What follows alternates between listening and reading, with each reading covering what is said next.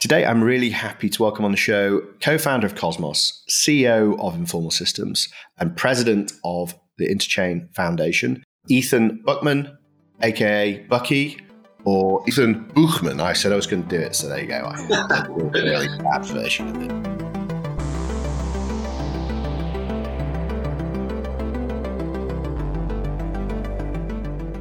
I was told that you are an internet biophysicist, sustainability existentialist, and monetary localist, um, which sounds really impressive. And actually, um, there's a number of those things that we we are going to try to get time to talk about. The more desk research I've done.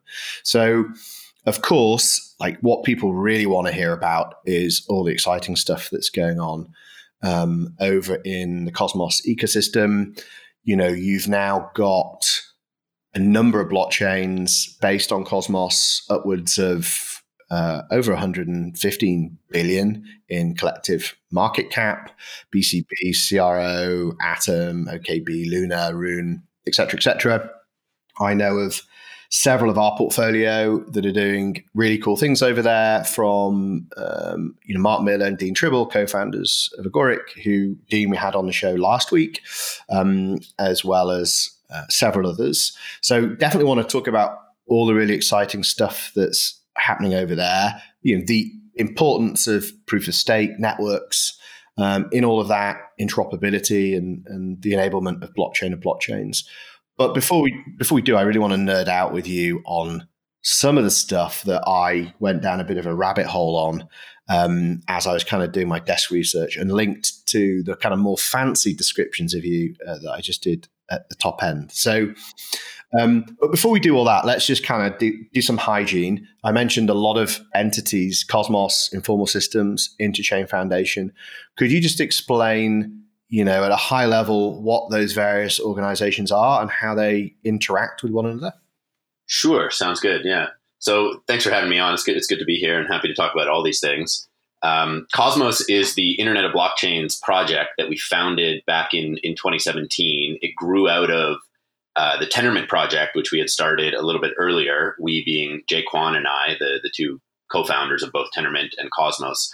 The idea behind Cosmos was to really uh, bring about an internet of blockchains, right? So we have all these all these teams. This was back in 2016. So the idea of there being a proliferation of blockchains, you know, thousands or millions of, of blockchains, was still kind of heretical, and everyone was trying to build, you know, the one true chain. It was going to be Bitcoin or Ethereum or or something else. And and we saw a world where there would be many blockchains, and we needed to build protocols and standards and, and tools and technology that would allow people to easily uh, set up blockchains, that would allow communities to build blockchains to represent their values, uh, to host their own infrastructure and applications, to be sovereign over their own community, and, and to enable those different um, sovereign blockchains to be interoperable with one another. And that was sort of the, the crux of the Cosmos project, which is today proliferated into a, a huge ecosystem, like you were saying, with, with many projects building on top of the technology, many live um, blockchains, many you know tens of billions of dollars worth of, of, of collective market cap that has been uh, created there, and and we're really just getting started with this whole you know internet vision for the internet of blockchains with IBC, the interoperability protocol of Cosmos. That's the inter blockchain communication protocol. IBC went live this year. You know, we hit a major milestone of, of a million IBC transactions, I think, j- just last month. So uh, really, you know, this is all starting to come to light um, this year. Everything coming online, and, and, we could talk a lot more about that. So Cosmos is Cosmos is, the, is the, the, sort of grand open source project ecosystem vision. It's also a philosophy. We, we could talk a little bit more about that. It's not a single blockchain or a single you know a single project or company. It's really a you know a, a quite a big expansive um, vision and, and project on the order of you know the internet, or at least that is our our hope for it. That's Cosmos. The Interchain Foundation is a nonprofit foundation that we set up in Switzerland back in 2017. Um, so after we had written the Cosmos white paper, you know, we figured, okay, we're going to have to go raise money uh, to fund development of this thing. We had already done a lot of development sort of ourselves, just bootstrap, but it was time to sort of to grow it. So we set up a foundation, sort of following in the footsteps of, of Ethereum, and, and, and we raised money through that foundation uh, to steward this larger ecosystem to help bring about um, you know this this new kind of internet, this new you know community owned um, internet of value, let's say, right? And and so the Interchain Foundation is, is that body that has been uh, funding and developing and, and stewarding the creation of this interoperable, sustainable, community owned ecosystem. Um, it's still operating today. It employs a number of, of core developers and funds, uh, probably dozens of other, other projects in the ecosystem. That's the Interchain Foundation. And then there's Informal Systems, uh, which is a, a company that spun out of the Interchain Foundation uh, at the beginning of 2020. That's the company I'm, I'm the CEO of. Informal Systems is a, a, core contributor within the Cosmos ecosystem. So we do fundamental R&D on Cosmos protocols. Uh, we're, we're, one of the lead developers of the IBC protocol. That's the interoperability protocol I was talking about, interblockchain communication. Uh, we built the Hermes, which is an IBC relayer, which is sort of the um, you know the, the, middleware, the infrastructure that actually makes IBC work. It's the stuff that actually runs between blockchains. You can think of it as like you know equivalent to the sort of backbone and routing and ISP infrastructure of the internet that's actually connecting all of our all of our computers. So the, the IBC relayers are what actually connect the different blockchains. So we build that.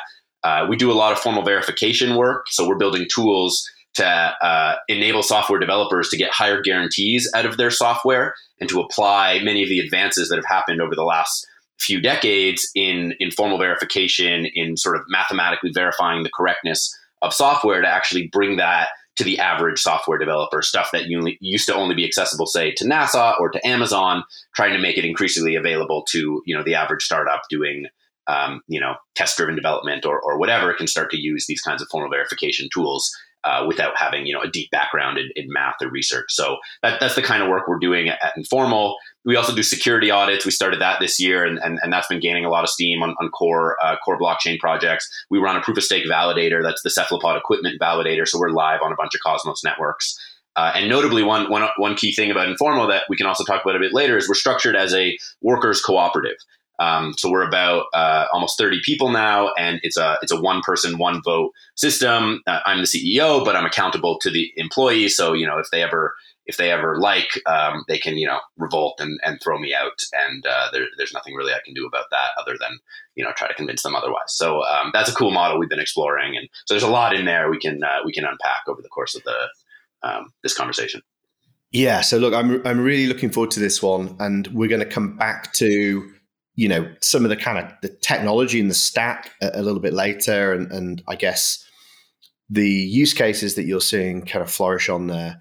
Um, but I want to kind of come back to you as a systems thinker, really. So, as I said, I was doing my desk research into you. I mean, I, have you know known you, known of you, well, probably for as long as I've been in the space. Um, we were saying off air, you know, we, we, we spoke a long time ago, but you know, I kind of went through your Twitter stream and you, you've got this tweet pinned at the top, and I would highly recommend people uh, read that whole thread, check out all the links in it. And I definitely don't want you to repeat stuff there, but there's a lot of really good stuff that resonated with me, my journey into the crypto space, and actually helped me understand or make better sense of like what you're doing at Cosmos and and kind of the mission there.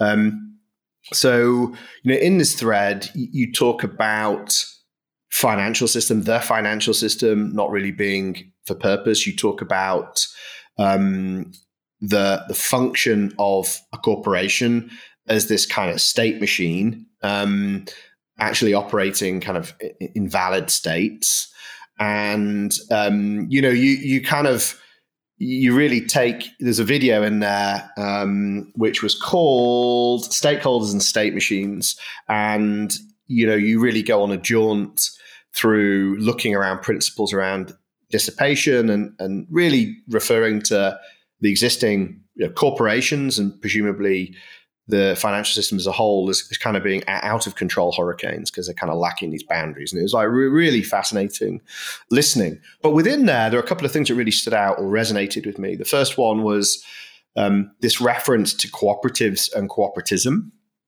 Um, and the second one was um, this kind of thinking about technology and techno- technological systems as biological systems, and um, you know that that seems like very grounded in in the world of cybernetics, something I've, I've kind of loosely uh, read about, and that led me to kind of understand why because of your background.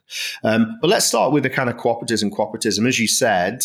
You know the kind of the, the Cosmos itself is a cooperatively owned organization.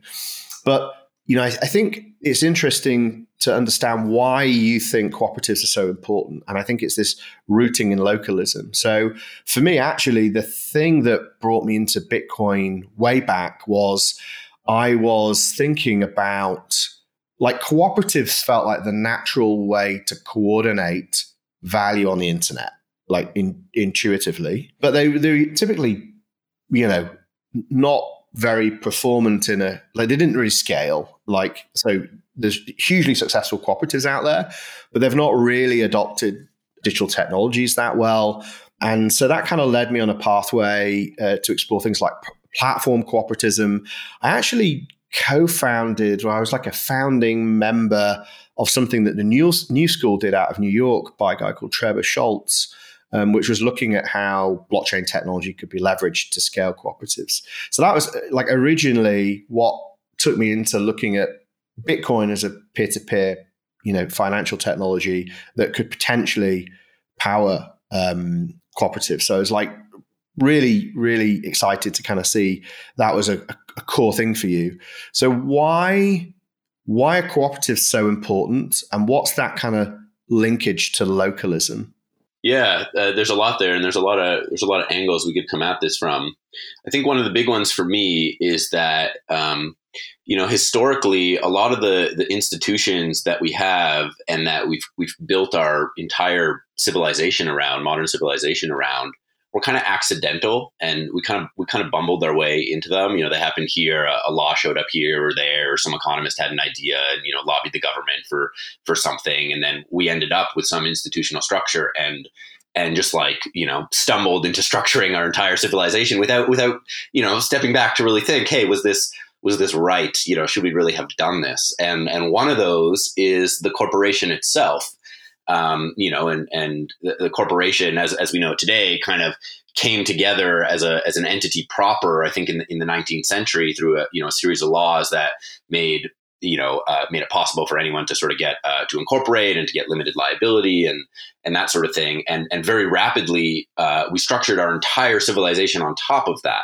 and I think the the problem with the corporation and you know I, I sort of talk about this in that in that talk stakeholders and state machines is that um, the corporation insufficiently represents the stakeholders in society, right? The the crux of a of a corporate charter in in most jurisdictions, even if it's not you know full blown this way, it, it's definitely the way uh, the incentives are structured and the way people think about it, and even the legal system is is biased. Is uh, to favor the shareholders and to return profit, you know, typically denominated in dollars to the shareholders. And when you structure your entire civilization on that kind of entity and empower that thing to you know do whatever it wants um, you're going to cause a lot of a lot of havoc and you know obviously we, we've seen that with uh, with the destruction wrought by you know um, unaccountable multinational corporations and and you know things like like facebook and everything that's going on there and um, you know corporations of the past so what what cooperatives do is they better uh, embed the, at least uh, some other group of stakeholders in the governance structure of of the corporation, right? And so it's not just these you know abstract, uh, profit oriented shareholders that the corporation is accountable to or, or liable to. It's the workers or uh, you know the, the, consumers or some group of producers or some some ex- other explicit set of stakeholders that really have some other interest in the world in in the the output of this entity that isn't just pure profit purely denominated in in dollars. And I think the problem with purely denominating thing in dollars is that it it collapses into a much uh, into a very low dimension the actual values that that people and and societies hold and expresses it you know it's like a shadow of a much higher dimensional value system right? So it's like you know imagine you only ever met someone through their shadow sort of like you know plato's plato's cave allegory. So thinking about everything in terms of um, in, in, terms of dollars and profit kind of does that. It you know projects it down into a it projects this high dimensional value space down into a very low single dimensional uh, thing that causes us uh, to lose sight of, a lot of what's important and you know and, and sort of wreak havoc. So cooperatives are, are a step, I think, towards uh, reversing that and better embedding other values, other higher dimensional values held by other groups and other stakeholders in the sort of charter of uh, a, a, corporate entity or an organization to allow it to better, you know, express those values in its behavior in the world. And this isn't to say that you know corporations are inherently bad or we shouldn't have any you know corporations or shareholders or or profit seeking incentives not at all. That, that, that's not the point. The point is that we can't structure our entire civilization around these things because then we lose sight of a lot of what's actually valuable to human beings and, and to society and, and to the planet and so on. And so, you know, I sort of have a model in mind where we have many more cooperatives and we sort of have the corporations uh, the profit seeking corporations somewhat embedded in or emerging out of the cooperatives rather than uh, having them as the sort of dominant mode and, and this whole like corporation versus the government kind of dynamic and, and tension that we have now. Yeah, and so that then leads me into this this second point that I mentioned around, I guess, you know, what has historically been referred to as cybernetics. Um, the best description I heard of cybernetics was that it's kind of a contact language that emerged out of um, the industrial military complex during World War II, where you had all these different disciplines, scientific disciplines that had to work together. Um, and so, you know, you had the, the people working in, in, physics, they had to be able to communicate with people uh, in other disciplines like biology or chemistry. And so, then I kind of looked at your background and, and saw that you you had a master's um, in biophysics, machine learning, neuroscience, statistical inference, and complexity. So, um, h- how has cybernetics influenced your thinking? Because going back to that video that I referenced at the top, you know, you, you kind of refer to this ability. So, if you take localness to its extreme, um, uh, presumably by this kind of like hyper localness you you allow for that means of coordination or, or whatever it that state machine to be kind of have greater proximity to its environment or its ecology and you, you talk about how in combination that can create like a rainforest right so um, a rainforest being this kind of aggregate of very a complex system of lots of stuff that's happening on a hyper local level. Have I got that right? And am I right in thinking that cybernetics has formed a lot of that thinking? Yeah, I think that that's roughly right. I don't know how how influenced I was directly by sort of um, cybernetic literature per se. I was certainly um, around it and, and, peripheral to it. Um, I did read quite a bit of, you know, I was heavily influenced by folks like Buckminster Fuller, who I think is sometimes um, uh, considered sort of part of that, and and by and he wrote a book on the corporation, right? So right, um, he wrote a book on the corporation.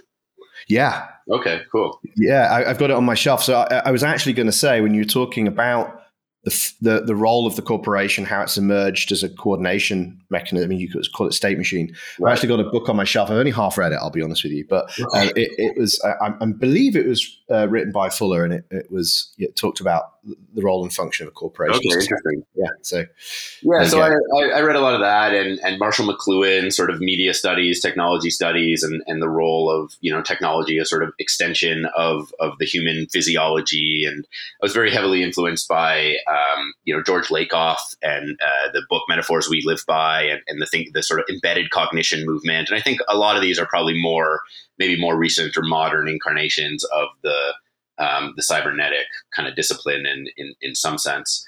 Um, so that that in that way, I guess that that certainly influenced um, my thinking. But the, the, crux for me, you know, in, in, in, my bio, you know, I've got these epithets like internet biophysicist, sustainability existentialist. I made all these things up. Um, yeah, I love them. I'm going to copy and paste. It's, uh... Well, thank you. Yeah, I mean, I do that because I don't I don't want people to put me in boxes, and I don't want to use terms that like you have uh, you know preconceived notions or or connotations for. And so if I just make things up, like uh, you know, you have to kind of come to it with a fresh perspective. You can't say, "Oh, I know what that is." Like this guy sucks, or he thinks this. Like you, you don't know what any of these words means because I made them up. So I get to, uh, I get to find them myself. So you know, and uh, more, more, recently, I've changed it. I'm sort of, I'm sort of trying to. Um, to describe it a little bit better, and, and the way I'm thinking about it now is um, sustainability existentialism is, is kind of the core philosophy or the metaphysics in a sense, and uh, and you can derive from that, you know, a, a policy and, and, a politics. And you know, in, when I was younger, in my twenties, I was, I was quite infatuated with trying to derive physics from politics. And you know, in the 19th century, a lot of people were doing this and, and came up with kind of social Darwinism. And you know, there, there, there's a lot wrong with that.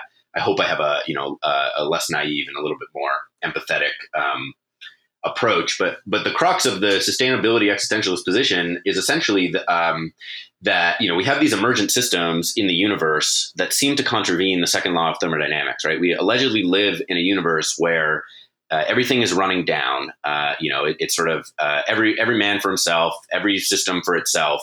Uh, entropy is always increasing. There's only so much energy to go around, um, and this, you know, and so much of our our like societal structure, I think, was sort of built out of this understanding and, and philosophy, and maybe that's part of why corporations have, be, have, become so dominant. And yet, you know, despite this, um, there are systems that seem to run up. Right? We have organisms and, and ecosystems and, and forests and all these amazing uh, emergent phenomena that at first glance seem to contravene the second law.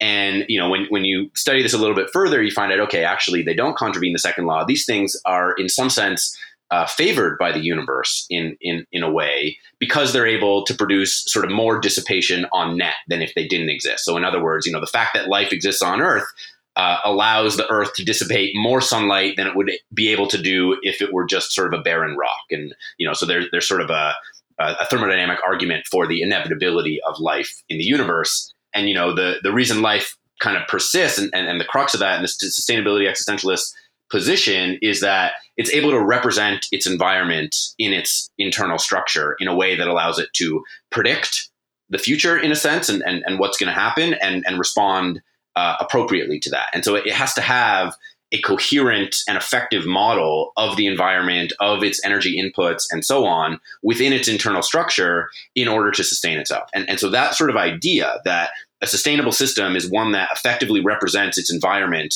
inside its internal structure in order to store up information and, and, respond effectively to sorry store up energy and respond effectively to to changes in its driving signals. That's that's sort of the crux um, of my philosophy and why i feel that you know localism and and, and cooperatives and so on are, are so important because of this representational problem right? The the kinds of vehicles we're using, the organizations we're using, the you know current structure of the financial system, the over reliance on on oil and, and fossil fuels, and and uh, you know the, the, structure of corporations and what they're tuned towards and oriented towards uh, is not sufficiently representative of the environment and the driving signals, and are thus you know quite directly um, threatening the sustainability of, of, the species and, and the planet. And so, you know, when I'm looking at how, how we're going to address that, what kind of organizational forms will do a better job, you know, I'm, I'm really trying to tune towards this. Well, we actually have to represent within our structure uh, you know the environment and and the dynamics of the environment and and the the only way we can really do that because things are so complicated and society is so complicated and our environment includes the rest of society at this point because you know the social organism has gotten so large uh, we can really only do that effectively by uh, by by having much more local uh, organizational forms and having you know a lot more locally responsive structures um, so that we can, we can keep up with with changes in the environment. And you know, and I think there are lines of thinking in, in economics and political economics, like the Ostroms and the Bloomington School, for instance, that have sort of mature this idea or popularized you know ostrom got a nobel prize like 30 years ago or whatever it was for these kinds of ideas around local organizations and, and you know how they can um, you know effectively responsibly steward steward the commons. And uh, you know I, I, sort of stumbled into that literature as well but coming more from a biophysical background and from this sort of informational theoretic background on you know how organisms exist in the first place and, and you know found the ostrom's work and the governing the commons work and uh, found a lot of synergy there. And so I'm, I'm sort of trying to trying to understand what that would mean for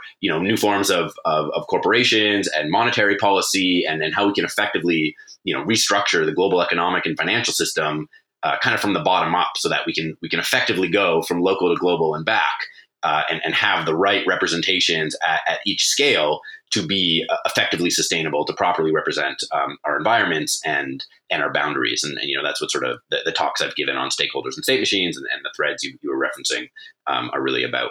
And so you know that, that enter blockchains or a blockchain of blockchains. And I know you said there'll be not just tens of thousands, hundreds of thousands of, of blockchains that allow for these local sovereign state machines, right? Yeah.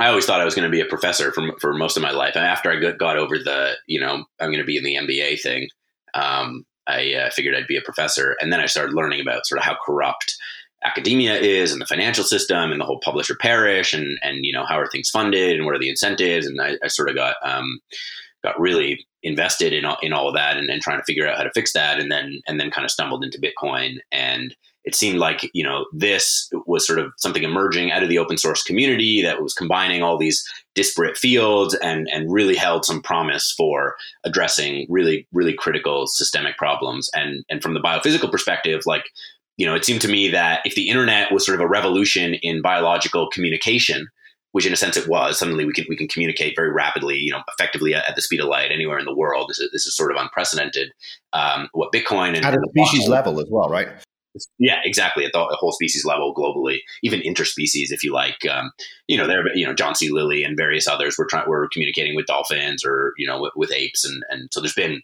there's been this kind of thing in the past, but uh, you know, I think with, with the internet and modern technology, we can do a lot more. But the with with uh, you know, blockchain seem to be sort of a revolution in coordination, right? Built on top of this communication layer, suddenly we can coordinate in ways that uh, were difficult, if not impossible, before, and that seemed really important for addressing many of these these systemic problems. And so, you know, it, it sort of looked like what was happening was a kind of origin of life event in the digital medium and i had been studying the origin of life in the biophysical medium trying to understand you know how cells and organisms came together and all that and i just became uh, just completely infatuated with uh, with the digital version of that problem which i took to be um, you know blockchains and and and realizing that i could have impact there um, and, and sort of went all in yeah, so I remember I had um, Mark S. Miller on the podcast probably over a year ago now. It was, it was in the depths of COVID. And uh, at the end of, I mean, it's just a huge privilege to talk to somebody like that, right? Yeah. But um, at the at the end, and I like just uh, felt totally out of my depth, but he was like very generous. And and at the end, he did this great monologue on. And you know, you intuitively know it. I mean, like you, I've been committed to the space for, for quite a while now. But to hear somebody like him talk about what blockchains enable, like the removal, the friction of trust, the cost of trust, and, and what that will mean to coordination, collaboration. It was it was like it was a mind blowing monologue. Um, so I definitely recommend people check that out. But maybe to kind of close this bit off, because I mean I could talk to you about this stuff for the whole podcast, and I know that sure. some people will be loving it, and some people will be like, no, we want to get into what's going on with Cosmos. But yeah. maybe to kind of close it off. So really, you know, if, if you look at means of coordination. Um, in the financial system, you had you know these top down things corporation you have this fiat system with a central bank you know debt based systems and for the last you know what century maybe more there's been this this polarized debate around you you're either for free market fundamentalism or you're for collectivism you know you're for unions you're yeah. for socialism yeah. um, i've always felt that somehow and i'm hoping you can articulate this better than i can that somehow blockchains, like in aggregate, block, a, a blockchain of blockchains, somehow resolves this like tension, right? Because you can have free markets, um, at the same time you can allow for collectivism. Yeah, I, I, think I think the dichotomy is a little bit um, misguided, and uh, I, I, think the 20th century is basically a write-off. Uh, things got very confused in that century. We caused a lot of war and death, and um, it, it was pretty bad. Uh, I, I, prefer to go back to the 19th century. I've been reading a lot of literature from the 19th century and really trying to understand some older ideas and um, and, and, how they can be renewed for the for the 21st. Um, but uh, I, I, think the dichotomy is off. I think markets have a really important uh, place in the world. The problem is um, that they don't uh, you know, you, you, can't have a completely market oriented society. When, when you do that, um, you sort of corrupt a lot of key aspects of of you know the values of land and labor and you know you, when you represent all of those things as commodities they're not actual commodities. You know land is not a commodity. It's not produced for sale on the market and labor is not a commodity. You know it's the land is like the endowment of the earth right? Uh, it took billions of years to create. It, it wasn't created for sale on the market and and labor is like the inherent vitality of the human being that was also not created for sale on the market. And when you structure your whole society around you know these things as, as commodities what Karl Polanyi called the you know the fictitious commodities, um, you misrepresent the actual values and the actual information inherent in those things, and so you inevitably corrupt um, you know the, the, information therein and and you know compromise the sustainability of, of the socioeconomic organism. And so you know it, it's not that that you know markets are are inherently bad. Again sort of going back to what I was ta- what I was saying about the corporation it's not like the corporation is inherently bad. They have their place and they solve very specific problems but when you try to when you when you try to use them for things that don't fit within that mold, like for instance land and labor, uh, which have become you know such dominant components of, of the market society today, that's when everything goes astray. And and you know frankly, blockchains aren't going to solve that, right? Blockchains don't make magically. Um, you know, land not thought of as a commodity or labor not thought of as a commodity anymore. They do help to, you know, to re restructure the conversation and to make people think about, for instance, what money is. And money has the same problems. People think money is just another commodity, which of course it's not. Um, and so, you know, I actually did uh, uh, a couple weeks ago. I did a, the blockchain socialist podcast. I went on that and talked about these ideas at length, and that's coming out, I think, uh, later this week or, or, next week. So um, you can listen to that where, we go into this in, in a lot more detail. Um, but I think the, the, the challenge with markets is when they become disembedded from the rest of society, and, and, society becomes subject to the sort of you know market fundamentalism. That's when when things go wrong. But the, but the the opposite or the sort of solution isn't necessarily some grand, you know, collectivism, state socialism or something. Um, you know, so I think the word socialism become chronically overloaded, and uh, uh, frankly, I think Marx kind of ruined it for everyone. Socialism, I think, had a, had a lot better connotations before he came around, um, like in, in cooperatives and, and and so on. So I'm a big fan of like Robert Owen, who was um, I think the founder of, of the cooperative movement, and, and Karl Polanyi's sort of version of socialism, which is uh, very different than what most people associate with socialism. So, so I think the key idea is that markets ha- have their place, but um, they need to be used for actual commodities, for things that are actually um, are, can be meaningfully subject to um, to the laws of supply and demand, and and labor and land and money, and you know, in particular, aren't actual commodities. They're so-called fictitious commodities, and when we try to subject them to the whims of the market, uh, we misrepresent their actual value and, and thereby you know compromise our, our, sustainability. So I think we need a much more nuanced understanding of the role of markets and the structure of society and the, and the correct institutional forms, which should be a lot more um, a lot more bottom up and, and local and sort of governed by you know cooperatives and, and governing the commons and, and these kinds of modes of, of thinking. Yeah, so I'm sure, you know, for some people this might sound all very intellectual, theoretical, but actually it's the philosophy of Cosmos, right? And it's practically playing out. So can you talk us through how this is how this is happening today on the Cosmos network? Yeah, so the the key the key ideas there that um, you know we, have sort of summarized it in the Cosmos philosophy in, in, in two terms: sovereignty and interoperability, right? Uh, which is the idea that we should uh, local communities should be sovereign over their over their community, over their infrastructure, over their applications, over their way of life. They should be free to express their values at uh, sort of as local a level as possible. Uh, but we, but doing so shouldn't compromise the ability for those local communities to be, um, you know, uh, weave together into a into a global sort of cohesive whole. So they ought to still be interoperable with each other. So we want sovereignty uh, but we don't want to compromise the interoperability. And so the crux of Cosmos are, are these sort of core pair ideas of sovereignty and interoperability. Um, and you know the the goal of, of the Cosmos technology and, and the project, what and using blockchains and so on, and what it can help do is allow communities to express their values more directly uh, in a way where they, you know, where they don't have to use someone else's infrastructure, someone else's application, where they have no sort of um, rights of ownership or control, and so on. They can they can define things however they would like. And so everything we've built in Cosmos was really about uh, enabling communities to be sovereign over their own infrastructure and their own applications, and and despite that sovereignty, to still be interoperable uh, with one another. And and so that's you know everything in the in Tendermint, in the Cosmos SDK, in IBC, the Interblockchain Communica- Communication Protocol, was really about um, enabling those things. And you know, in the early days of Cosmos, the way we pitched it was, oh, application specific blockchains, right? We, it was sort of in contrast to what you would do on Ethereum, where you're very much not sovereign um, you know, if you deploy a smart contract on Ethereum, it's run by the Ethereum miners and it's subject to the Ethereum virtual machine and and the sort of whims of Ethereum governance. And you know, Ethereum government governance claims to be sort of credibly neutral, and, and but you know, they do upgrades, and those upgrades break smart contracts and you know you're subject to gas fees in ETH and you know you're competing with all the other applications for uh, for block space and, and so on so the users of an application aren't really sovereign over that application. They are subject to you know the larger political economics of um, of the Ethereum network, right? And and and that's fine and great, and, and there's a lot of benefits to doing that.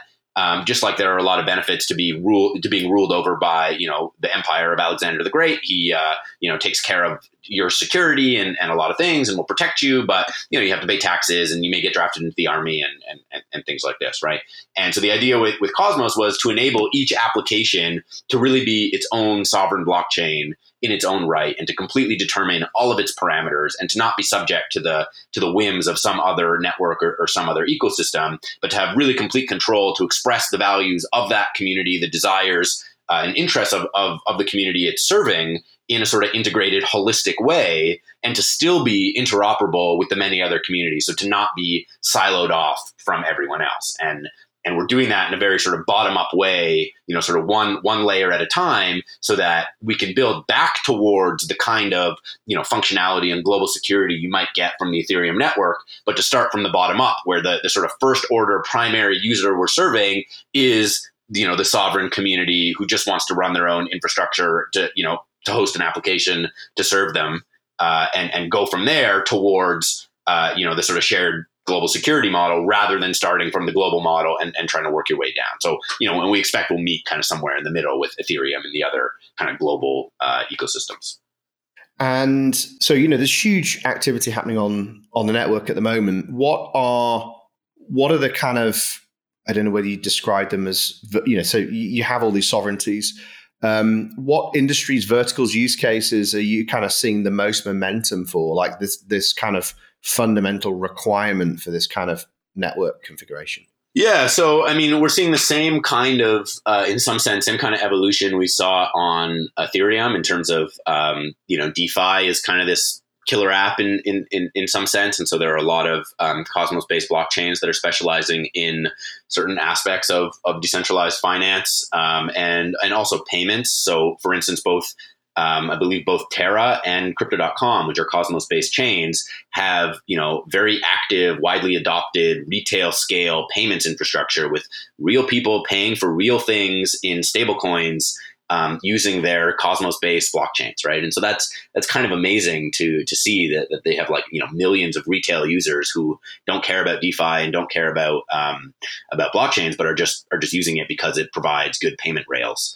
Um, and so, you know, the stable coins are, are, are, sort of a use case, DeFi is sort of a use case. But what I'm increasingly interested in is sustainability and, and really like, uh, you know, using this kind of technology to coordinate to, to solve, you know, key problems um, on the planet. And so there are a number of Cosmos based chains that are going after uh, certain issues like this. So, so one is um, the the Regen network, which is really focusing on regenerative agriculture and land management and you know carbon credits and, and things like that to really you know use this coordination technology to be able to incentivize um, you know sustainable regenerative behavior in the real world.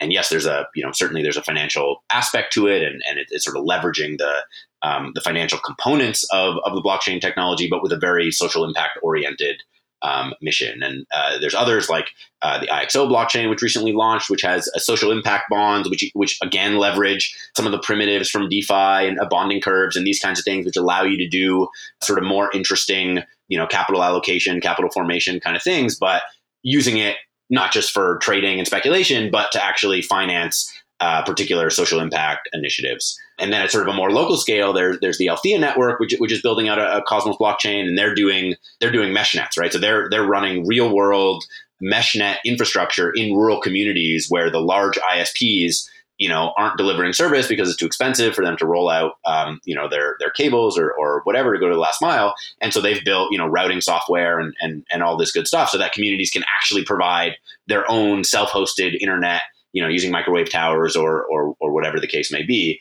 And that's really, you know, the, that sort of really spans the gamut. I love the, the sort of comparison between Althea on the one hand, this very hyper local, you know, community based internet infrastructure, and the sort of regen network on the other, trying to you know solve climate change and global, you know, ecological health issues, and every and then there's everything in between, and, and the Cosmos technology sort of applies you know equally well to both whether your whether your community is at the level of you know a small rural town that just wants to provide its own internet or it's at the level of the entire globe trying to you know trying to heal the planet uh, the coordination technology is is is useful at all scales. And so that's really the kind of thing we're looking for is this sort of multi-scale um, multi-scale applications that that then all, all connect up to, to provide a sort of more cohesive approach to let's say the internet and and to these kinds of applications.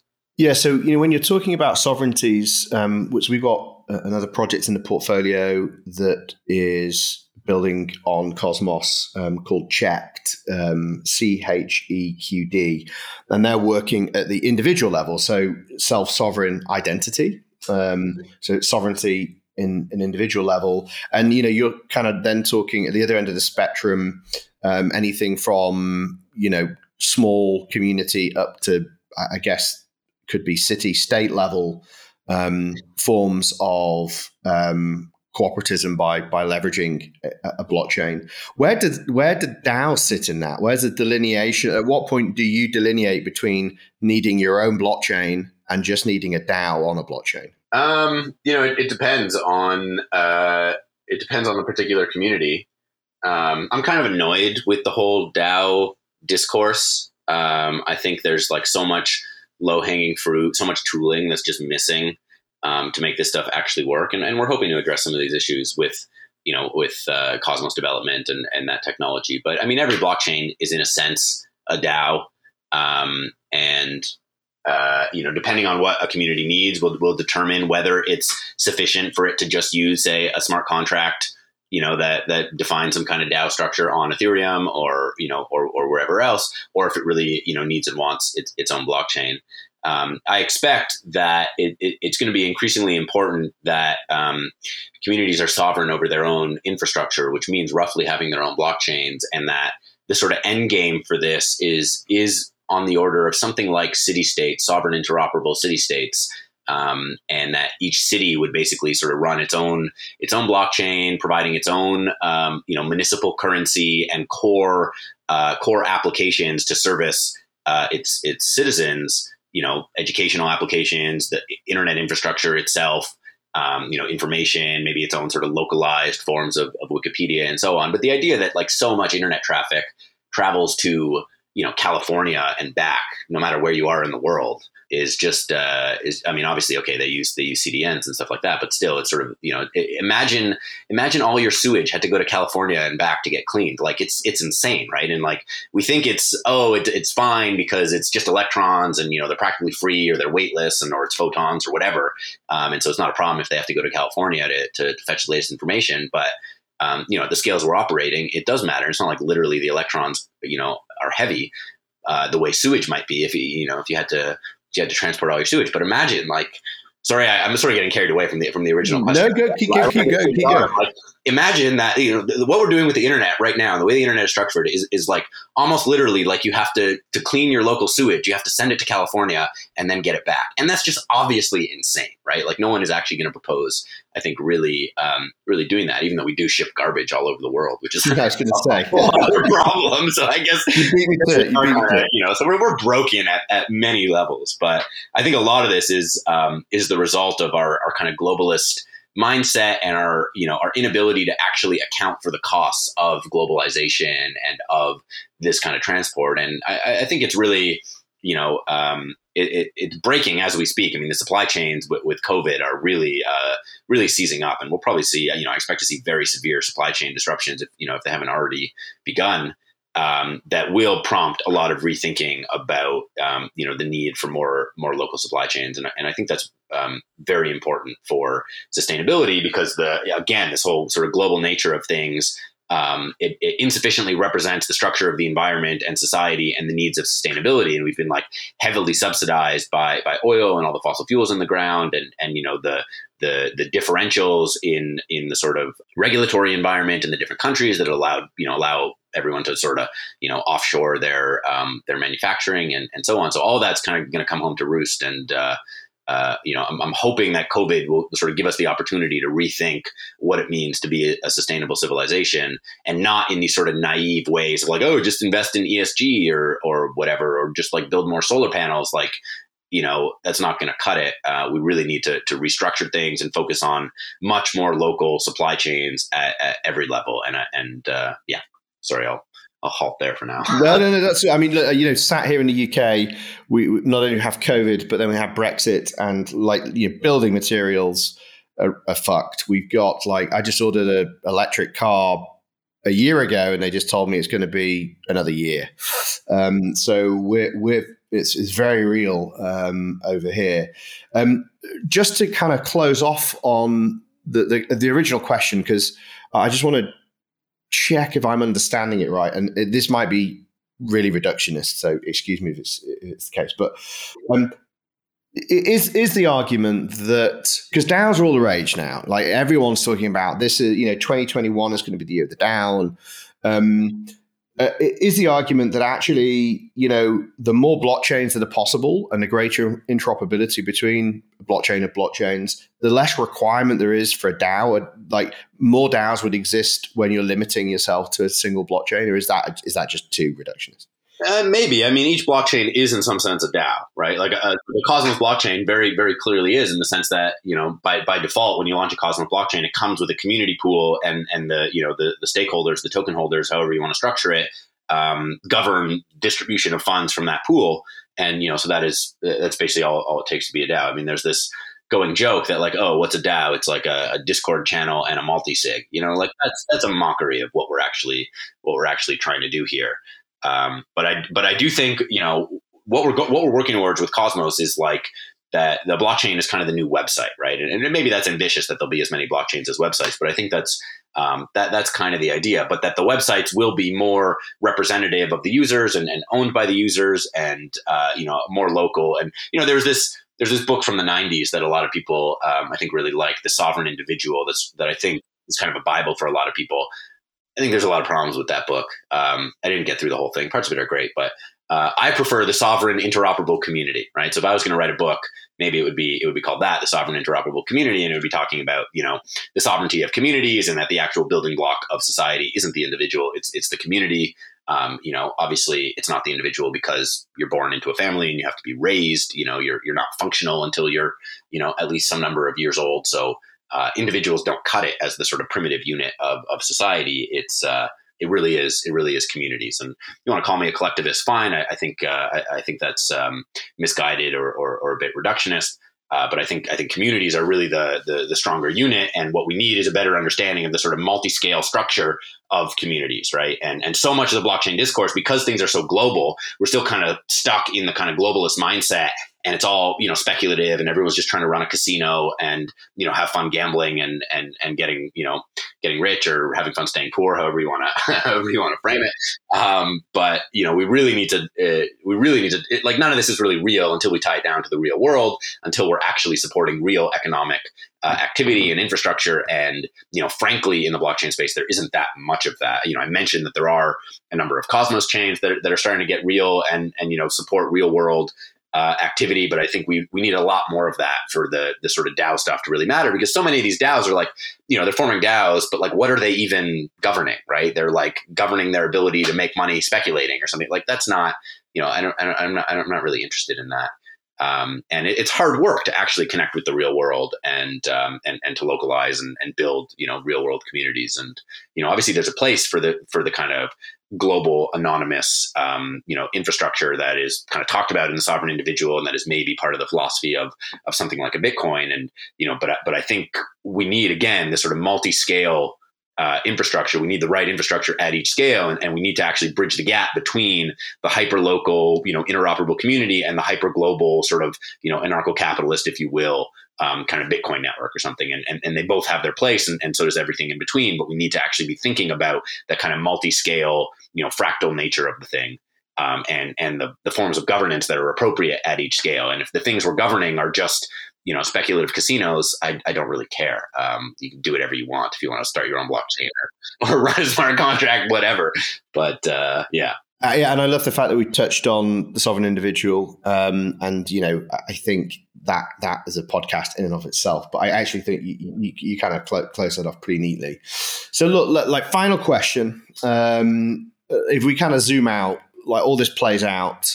Um, obviously, the name of the show now it used to be Founders of Web Three. It's now called the Metaverse Show um, because we are increasingly seeing all this Web3 infrastructure, or however you want to refer to it, as an operating system for um, an open metaverse. And, and, you know, really that's con- this continuation of thinking around sovereignties, just like more immersive. Um, so, like, how how I define my understanding of the metaverse, um, rightly or wrongly, is that if you put aside all the convergent technologies that might be required that might make it more immersive, whether it's VR, AR, or all that kind of stuff. Um, ultimately, it's the it's the fact that it's an economic system that interests me more than necessarily, you know, how immersive it might be. Um, although, of course, it, it, requires this blurring of physical and digital uh, somehow. Um, but for me, the, the, the way I think about the metaverse is it is it is and for it to be the metaverse, so it can't be plurable. There aren't like multiple metaverses.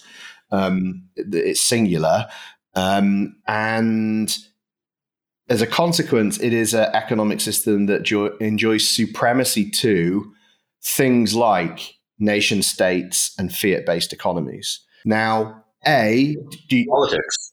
Sorry. Well, yeah, right. So, so firstly, do you do you subscribe to that? Do you agree with it? I want to kind of stress test it with you. And then, secondly, the follow up question to that is, what is the role, if any, of fiat in that future? Oh man, uh, this is loaded. But uh, okay, I think a, a, big problem is that uh, we practice economics without politics, and um, that's uh, that's that's dumb. Uh, you know, we need to like revive a proper tradition of, of political economics. And the idea that we can have like an economic system devoid of politics, I think, is naive and utopian, and, and the sort of crux of so many of our of our issues today. And so to to try to ignore the political aspects of things by just assuming that oh, it's just like kind of some purely economic, um, you know, self regulating thing. Um, I think is uh, is naive and, and actually destructive, and, and, again misrepresents the actual structure of what we're doing here, and thus compromises our sustainability. So we have to, we have to keep the political in mind, and I think the only way to do that correctly without sort of devolving into you know authoritarian regimes is with this kind of multi scale localism um, and and you know to have you know engaged political discourse at each level and and so much of we of what we've lost I think over the you know last few decades is the ability to have kind of nuanced political discussions and and you know that's um, quite unfortunate. And so you know I don't really blame people for saying oh well screw the politics. Let's just go you know be economic actors. Uh, I understand where they're coming from but you know I think that's just just further dis, uh, destructive. So I don't love this like metaverse discourse of it just being like one economic metaverse because it it uh, you know it hides all the actual you know politics that that makes it work and is that it, that is necessary and you know where is the infrastructure run and, and how and who governs it and so on and all that stuff is uh, I think incredibly important. Um, yeah, sorry, what was the second part of that question? Well, no, well, so, and then it was like, what, what's the role of fiat in it? But let, let oh, just kind of yeah. to close, close off on that point that you were yeah. saying. Um, so so you're absolutely right. You know, you can't detach um, economics from politics, and I guess the assumption here is is that the blockchain of blockchains enables a meta economic system, but that allows for hyper local political verses, in effect, right, to to manifest. Is, is that fair? Yeah, maybe. Um, to be honest, I don't I don't quite I haven't quite settled my understanding of what the what the political what the global political structure ought to look like. Um, so I don't I don't know is is but isn't isn't that the point that you don't need to right because actually it's hyper it's hyper local. Yeah, I mean it, it, needs to be emergent in some sense, yeah, and and multi scale. So it's not just hyper local. You also need you know amalgamations of, of localities and, and to properly represent them, and and maybe the global thing is just a you know some kind of cooperative of you know more regional um, more regional polities. But um, yeah, I'm not sure. I mean, there is something inherently very appealing about Bitcoin because of the way it, it tries to be kind of purely, you know, more purely an economic sort of resource based um, system. Though obviously Bitcoin has you know heavy political elements too, and right. you know if you try to ignore that, you you, you get into trouble or, or you miss important aspects of it. But um, yeah, so I don't know exactly what the what the what the quite the answer is, but uh, I, but I, know that you have said like multiple times. So coming to the Bitcoin point, you said multiple times that you believe Bitcoin is critical, foundational yeah. to to the whole thing, right? Yeah, Um, I'm a bit of a. I call myself a closet Bitcoin maxi. Um, which is a weird thing for someone who's like devoted his whole life to proof of stake to say. Um, and uh, you know, it took me a while to, to sort of arrive at that position. I wrote a blog post trying to justify it a bit more um, a month ago or something.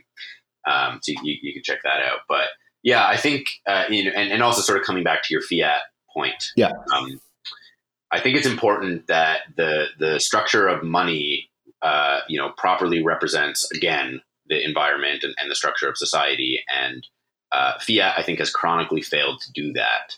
And so, you know, I'm not I'm not necessarily against fiat per se in and of itself, just like I'm not against corporations or you know markets in, in the same way. I think they they can have important roles to play. The question is around the institutional structure, sort of you know uh, governing it and and what information that it actually represents, right? And if it, it, it so I see it as it needs to be tied to some meaningful you know representational capacity to actually represent something real in the world uh, and not just you know the whims of of the central bankers say um, and and that's the the I think uh, a huge part of the problem with fiat and why I'm so why I find Bitcoin so important because it sort of grounds the it grounds the monetary system in something that's fundamental to our civilization right now, which is the thermodynamics of computation, right?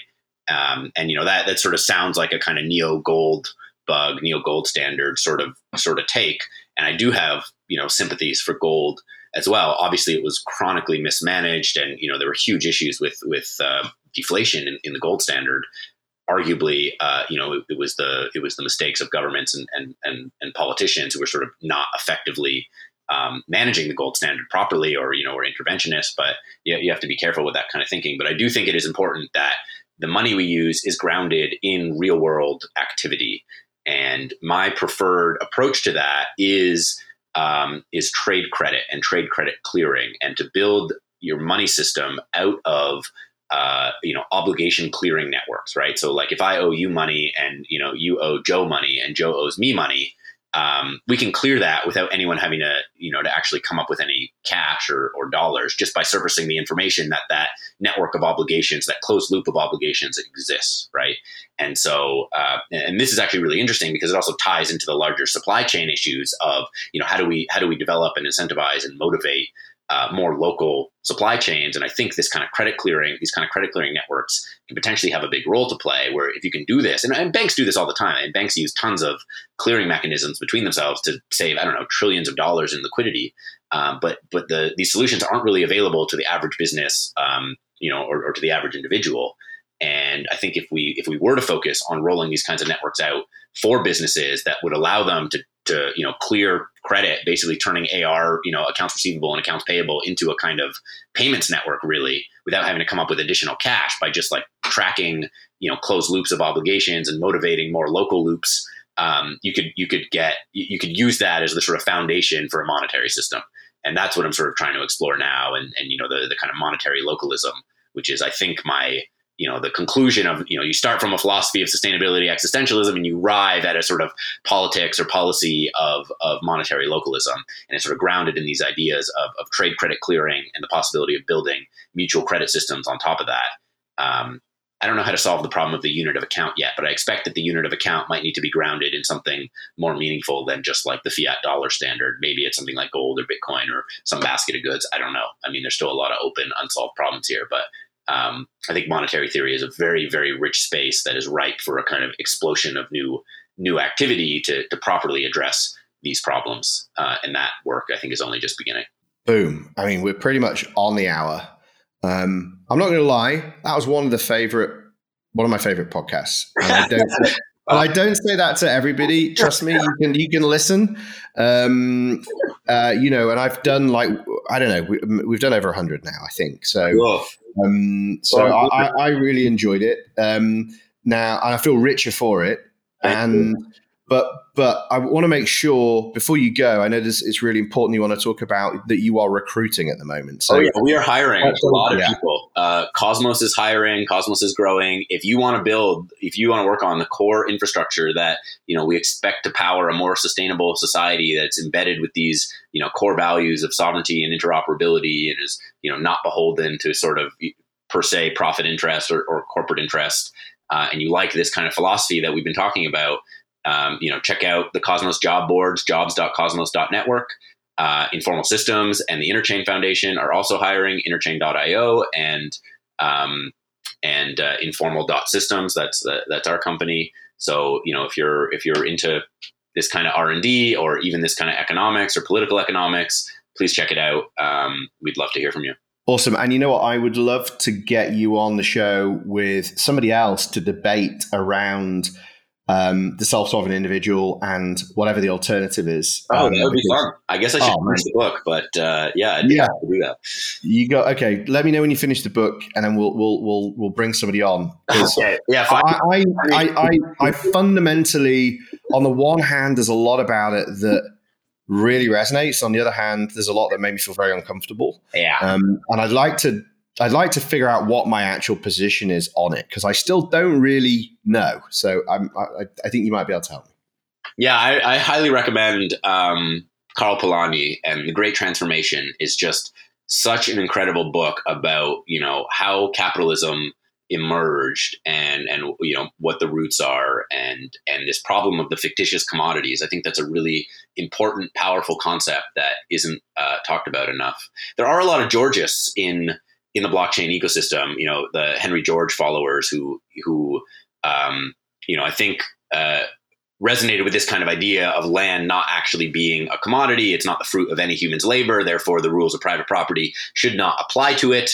Um, because it, it can only become the property of a human being by virtue of theft or you know murder or something like that. And of course, you know most of the way land was acquired in, in the past uh, has that. And so uh, there is, I have seen a lot of sympathy to the Georgist ideas in, in the blockchain space, and hopefully the kinds of you know coordination tools we're developing can help uh, materialize that, which would allow a much more mature approach to, let's say, taxation by just taxing land values instead of all the nonsense around taxing, you know, income tax or wealth or, or whatever, uh, which are ineffective for a thousand reasons. But Polanyi has a much more uh, a sort of complete view that includes also labor and money as, a sort of additional fictitious commodities. And and I'm also sort of fleshing that out um, on my own a little bit further, and you know trying to study really the factors of production and the kind of social theories for each of them. And you know maybe maybe I'll write a book about it or something. But um, anyway, so I recommend that for people that have you know are sort of interested in this conversation and want to want to sort of dive in somewhere. Uh, I think it's it, it's quite a, a, good book and um, leads to a lot of other uh, directions for pursuing. It always feels really inappropriate when somebody recommends a book like that to you, and you then have to go to Amazon to buy it, right? But yeah, don't buy it off Amazon. uh, go to a local bookseller or go to World of Books. Uh, you know, I've stopped using Amazon um, a couple years ago, uh, but so so please don't buy it off Amazon. but otherwise, try to get it. Awesome, Ethan. Thanks so much for coming on. And as I said, I, I definitely want to get you on again uh, to, to, discuss some of the themes that we touched upon in greater detail. And congratulations on all the success you're enjoying in, in Cosmos. Sounds great. Thanks so much for having me. It was a blast. If you enjoyed today's podcast, please make sure you subscribe, rate, and share your feedback to help us reach as many people as possible with the important mission of Web3.